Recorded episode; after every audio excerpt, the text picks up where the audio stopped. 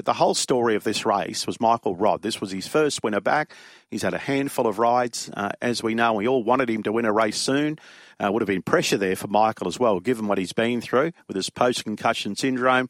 And that was his first winner back. And I see he's got some rides tomorrow. And very emotional. He spoke to Kian uh, post race. Kian uh, Dickens on Sky, and as you'd expect, um, you know, he's been to hell and back with this post-concussion syndrome. He talked about his wife, Cara, being a massive support. Of course, Cara's dad is Vince Aspinall, and he also keeps mentioning this expert, this doctor. He's a young guy as well from Victoria, got a wonderful reputation. His name is Brett Zarose. Brett Zarose.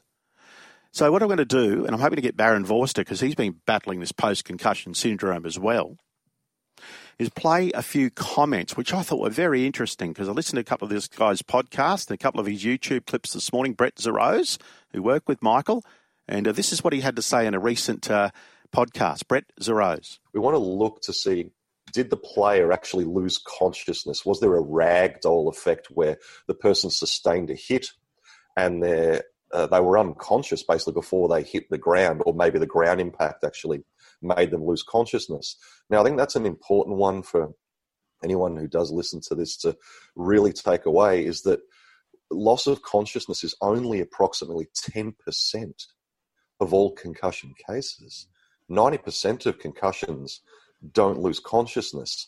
And that's an important thing for people to understand because everyone thinks, oh, I didn't have a concussion, I didn't lose my consciousness.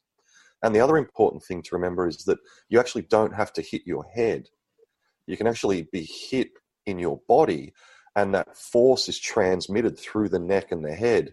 So, really common one that we've got to think about is a whiplash injury. So, someone sustaining a whiplash and that biomechanics of that acceleration deceleration injury, that if it's transferred through to the orthopedic structures in your neck, we would call that a like a whiplash injury to the neck. So that acceleration deceleration is the mechanism of injury. But basically, a concussion is an acceleration deceleration injury to your nervous system. So a whiplash and a concussion, from a mechanical, biomechanical perspective, in that mechanism of injury, are pretty much the same injury.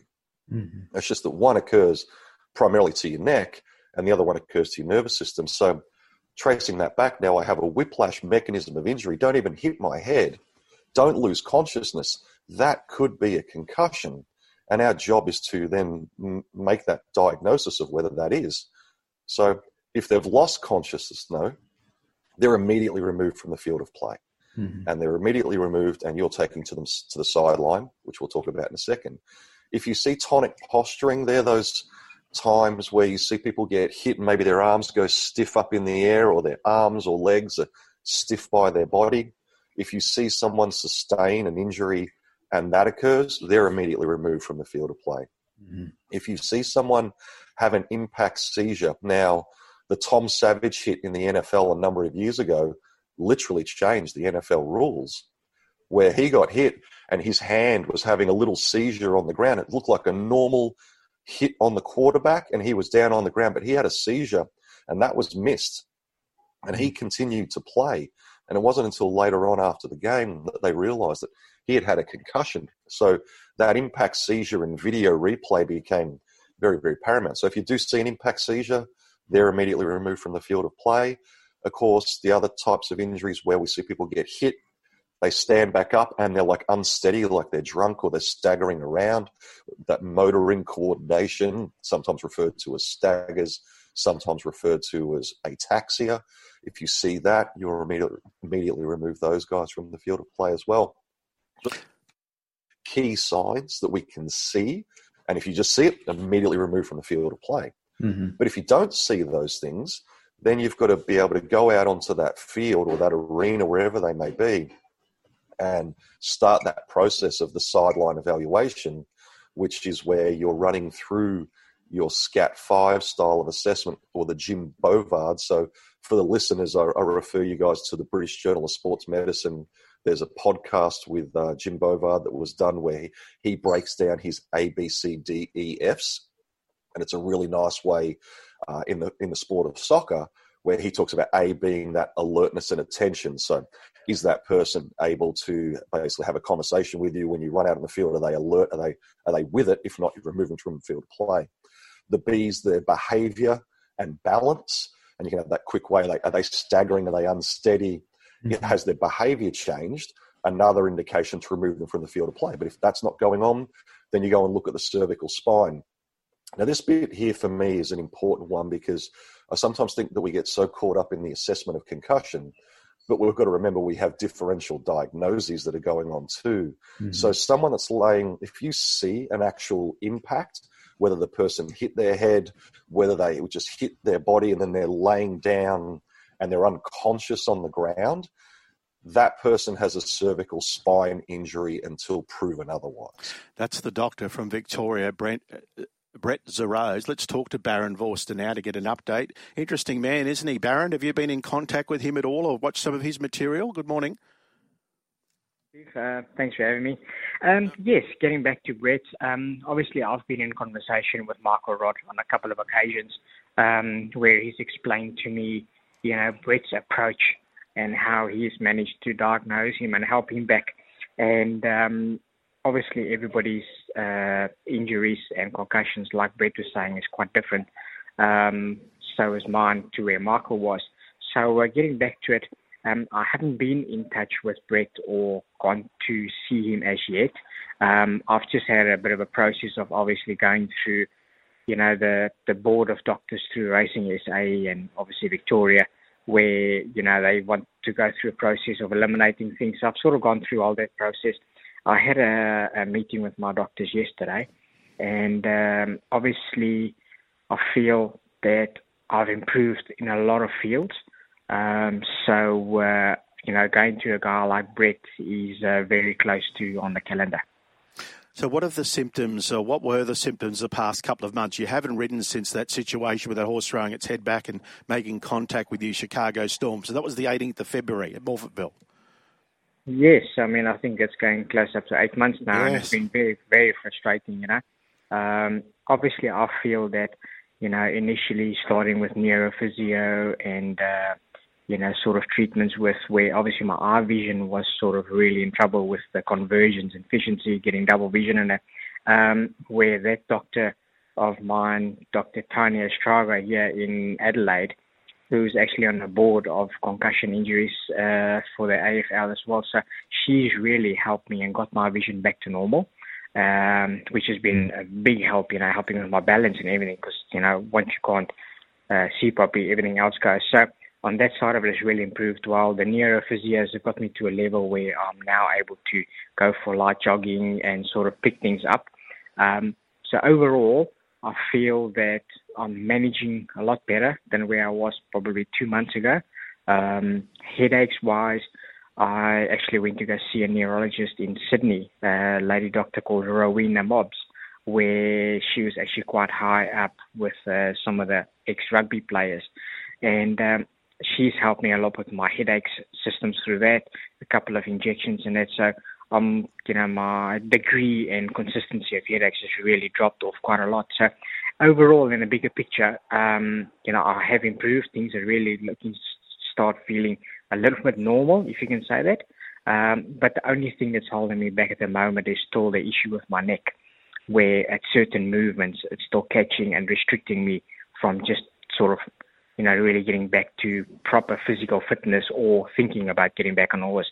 So uh, that would be my next step if I had to do an approach with a guy like Brett, where I think, you know, structurally um, he would know a lot more about the spine and the neck and the issue of the whiplash. Because I think my initial incident, yes, it was a whack straight to the face, but, you know, uh, percentage-wise and degree of injury, I would say was a lot more from the whiplash side of it, you know. So, and that's what's more evident with the delay with my injury at the moment.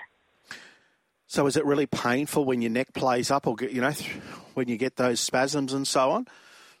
Yes. So the spasm side of it is, is slowed down a bit, where the the neurophysios has helped that. But I just feel that structurally inside with my C1, 2, and 3 really high up on the left hand side of my neck, just at the base of my skull. If I sort of lift my head straight up, try to look to the ceiling or a little bit to the left, it really compresses and sends like a really sharp pain down my neck and over through the back of my eyes.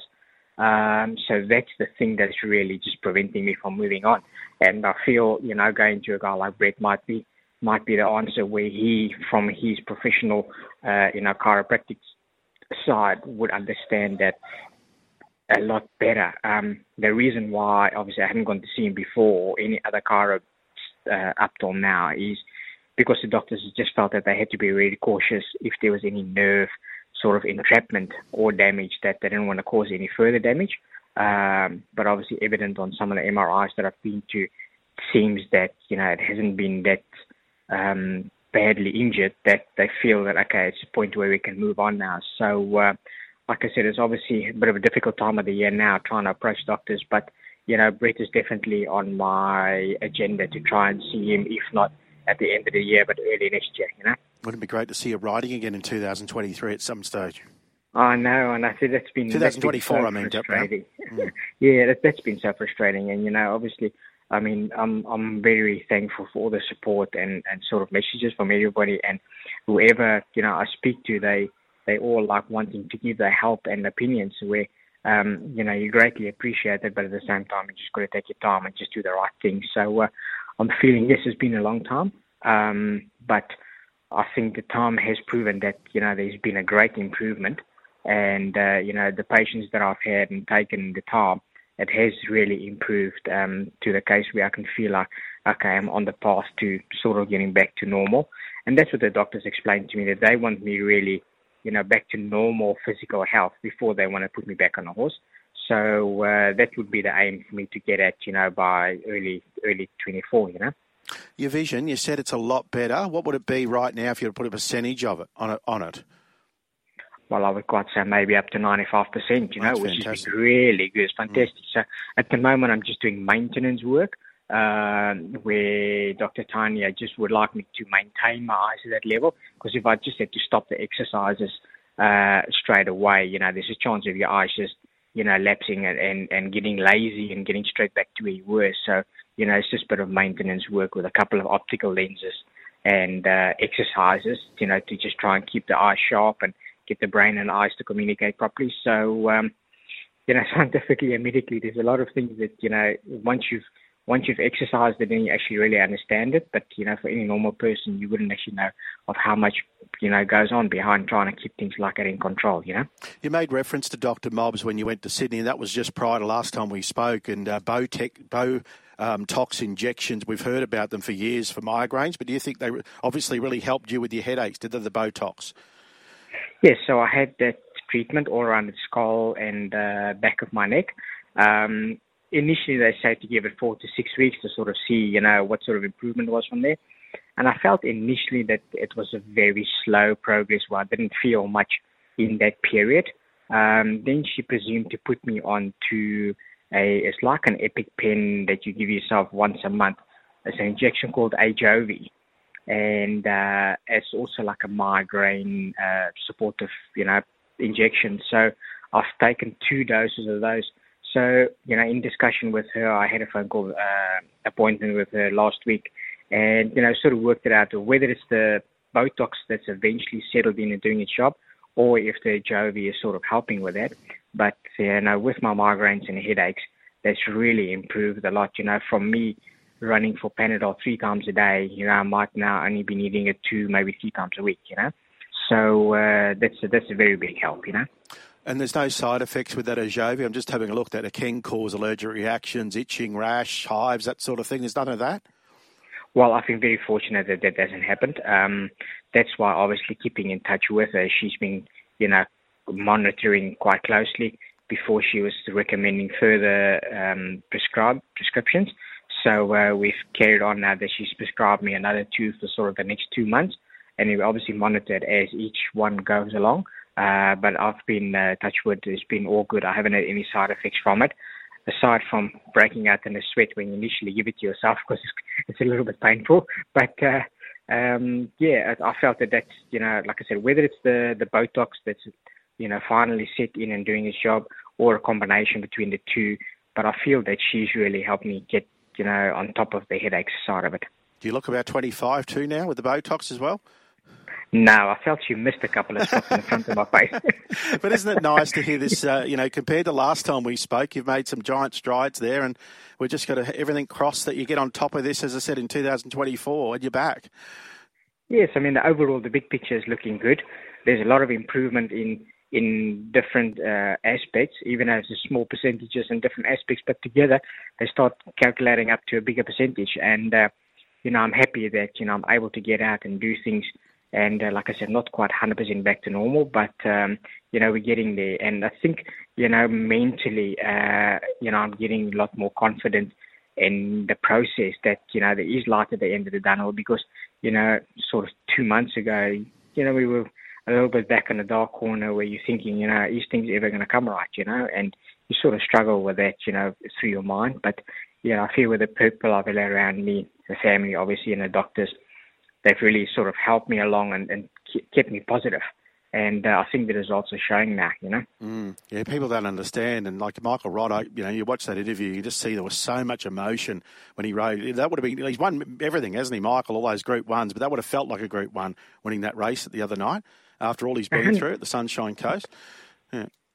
Yeah, hundred percent. Because, like I said, yes, the medical side of it is one side, but then you know, psychologically, the struggles that people don't know what you're going through when you're sitting around by yourself and wondering where are you in your life, you know, and what is going to happen to you, especially from you know as a jockey or any sports person, that adrenaline drive gets taken away from you, and you you sort of get put to the sideline, and um, you know you feel excluded from the industry that you love and support, and uh, to be able to get back to that and people to want to support you again and really get back behind you again. Uh, that must be a great relief for Michael. And, uh, you know, I was so happy for him. And, um, and I just wish him that, you know, things stay that way and, and he can keep on climbing back to where he was before. Lovely to hear your voice this morning. Thanks for the update. Steve, no worries, Mike. Thank you for your support and keeping up with everybody in racing.